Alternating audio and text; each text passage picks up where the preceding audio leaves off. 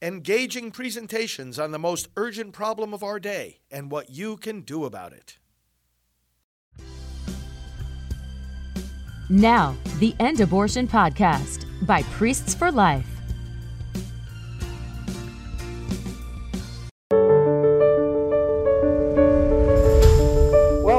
Friends. Pro life leader Frank Pavone here, National Director of Priests for Life, the largest ministry focused exclusively on ending abortion in America. It is great to have you with us for our time of prayer. I look forward to this each day because I want to lift up your intentions to the Lord, give you an opportunity to lift up one another's intentions, and delve into the Word of God, which, along with the Eucharist, is our bread of life. It's Jesus speaking to us. So let's put ourselves in the presence of the Lord. Feel free to put in the comments any specific prayer intentions you have, as you're always welcome to do. And let's turn to Him now. In the name of the Father, and of the Son, and of the Holy Spirit. Amen. Father, we come before you with the greatest reverence and awe, with fear and trembling for our salvation, and out of an acknowledgement of your infinite majesty and power. And at the same time, we come. We do not fear to come. We come because we know you love us more than we love ourselves. You want what is good for us more even than we want it. Purify us of sin, no matter how painful that repentance might be, and enable us to spur one another to good works and virtue, stay on the straight and narrow path that leads to eternal life, which few find, as your Son told us, but which we indeed have hope of finding and embracing and being faithful to because we are His, and there is no snatching out of your hand. Help us, Father, live this day in your grace. We pray through Christ our Lord. Amen. Okay, this is a reading from the second letter of Paul to the Corinthians. Brothers and sisters, whoever sows sparingly will also reap sparingly. Whoever sows bountifully will reap bountifully. Each must do as already determined without sadness or compulsion, for God loves a cheerful giver. Moreover, God is able to make every grace abundant for you, so that in all things, always having all you need, you may have an abundance for every good work. As it is written, He scatters abroad, He gives to the poor, His righteousness endures forever. The one who supplies seed to the sower and bread for food will supply and multiply your seed and increase the harvest of your righteousness. The word of the Lord. Thanks be to God. You know as well as I, there are certain verses of Scripture that are much more popularly used than others. I mean, we have to pay attention to every verse of Scripture, but obviously some are going to be more familiar in the popular realm. And today's is one of them. God loves a cheerful giver. But what happens is that the more popularly familiar a particular verse of Scripture is, the more it tends to be reduced in its meaning.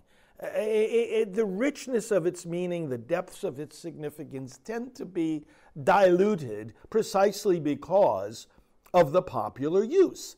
And when it comes to God loves a cheerful giver, you know, most of the time people are referring it to, oh, here, let me give a contribution to the poor. Oh, but I'm going to give it cheerfully. Not as if it's being robbed from me. I'm going to give it cheerfully. Now, that applies. That's true. When we give alms, and we should be giving alms, we should be giving to charitable causes. Hopefully, you're giving to our ministry as we save the lives of the unborn, prolifegift.org. But we give in, in whatever way we're led to give, and we should do it cheerfully. But it doesn't just mean contributions. Look at the context of the verse. Each must do as already determined without sadness or compulsion. So bountifully. So what? So spread the seed of the Word of God. What are we to give? Well, first of all, we are to give ourselves to the Lord, and then we are to give the Lord to the world. We are to give ourselves to Him.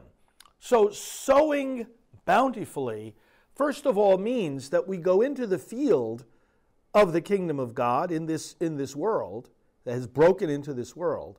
We, as faithful disciples, as, as members of that kingdom, and we obey the Lord. So, the first generous giving that we are to do cheerfully is to keep the commandments. We are to sow love. Love starts with obedient faith. We keep the commandments. When, when, when the commandments restrict our lust, our greed, our pride, we have to humble ourselves. We have to stop ourselves from acting in a certain way. They might greed our, uh, they might uh, uh, curb our rage or our, our temptation to lash out with anger at somebody. There's where we have to be cheerful. I'm going to be a cheerful obeyer of the commandments. I'm going to cheerfully welcome the limits that the commandments place on my otherwise unbridled passions. God loves a cheerful giver. What are we giving? Paul says, offer your bodies as a spiritual sacrifice to the Lord. Virtue of chastity. God loves a cheerful giver. We're cheerful when we run away from temptation, when we put those limits on our behavior, when we cut off those occasions of sin. God loves a cheerful giver. Secondly, giving God to the world. Are you witnessing to the gospel? You're sowing the seed of the Word of God. Parents to your children. You cheerfully reveal to them who God is, how to pray, what the commandments are, why we go to church, what the Mass means, how to read the Bible. Well, God loves a cheerful giver. You're witnessing to your faith at whatever opportunity God gives you to, to witness, and you do it with full cheer. God loves a cheerful giver for those who preach the Word of God. Oh my goodness, not under sadness and compulsion but cheerfully giving the people what they deserve. Those who go into the pulpit, those who have a responsibility in the church for teaching the gospel, it's not up to them what they teach you. It's not up to them. They have the duty to teach you the fullness of the Word of God. They don't have the authority to withhold or dilute certain portions of it, and they don't have the authority or the right to confuse you as if it's some kind of game. Oh, let me throw some confusion into the mix and let them battle it out and see what the result is. That's religious Marxism. Let's divide this, the, the believers from the unbelievers. Let's divide the conservative from the more progressive. That's, that's religious Marxism. You don't go in there and try to mess things up or create division in the church by sowing confusion, and yet there are some in the church today, to their shame, that do that. No, God loves a cheerful giver. We embrace the gospel in its totality and we proclaim it in its totality. God loves a cheerful giver, finally, inasmuch as we cheerfully receive the persecutions that not might come, but will come, and that we cheerfully offer to the Lord the sufferings that inevitably not might come, but will come. Defend the unborn, as so many of you do along with me, and you'll be treated like them. You'll be aborted. You'll be excluded. You'll be deprived of various titles and positions. So what? God loves a cheerful giver. If you're going to be a cheerful giver, you got to give something. You're, you're going to be sacrificing something. Some of you have lost your jobs because you've been faithful to your conscience. Some of you have been fined. Some of you have been arrested because you've been not, not because you've done any crime or, or done any wrong or done any violence, but because you have put fidelity to God above everything else. You've lost relationships. You've lost friends because you've witnessed to the truth of God about marriage or life or sexuality or justice or love. Good.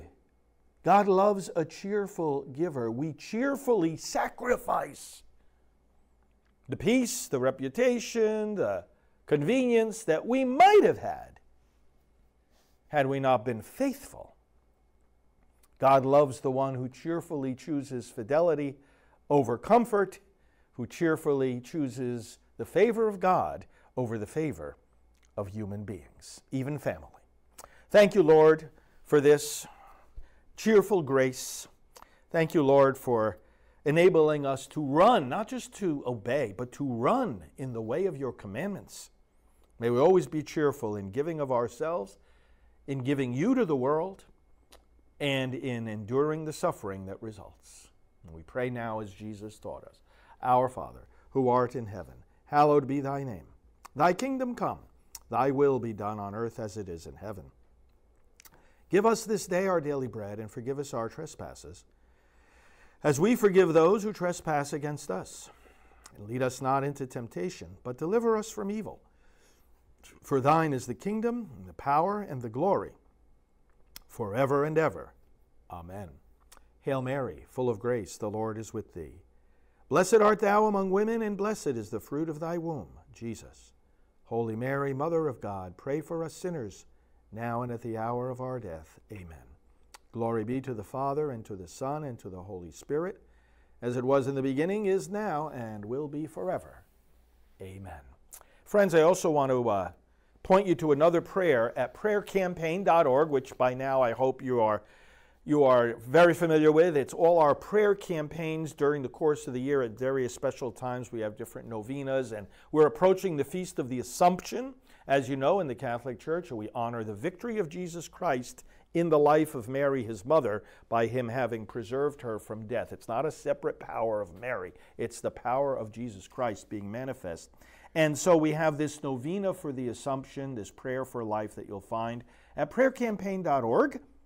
And I'd like to say that with you now, too, before we conclude. Lord Jesus Christ, you have conquered the power of death and opened the, for humanity the hope of eternal life in body and soul. You granted your mother a share in heavenly glory and did not allow decay to touch her body.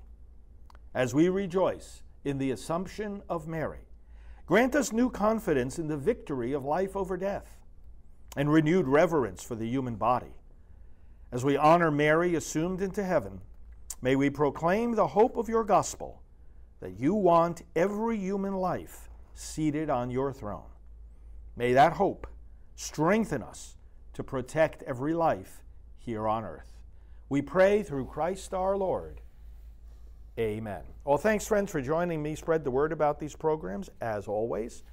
Do consider cheerfully donating to our work.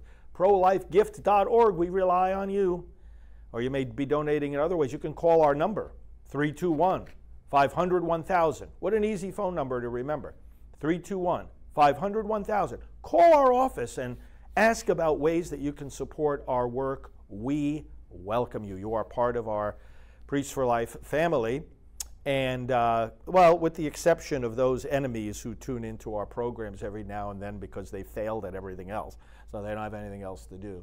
Yes, we have our enemies, we have our critics. Uh, you know, to them, uh, I say, no, you know, you're not, uh, you're not going to get away with what you're trying to do. Just go your unmerry way. But the rest of us, we are united, we are making progress, we will have victory in Christ. Thanks, friends, and we'll talk to you tomorrow. This has been the End Abortion Podcast. To learn more, to help end abortion, and to connect with us on social media, visit endabortion.net.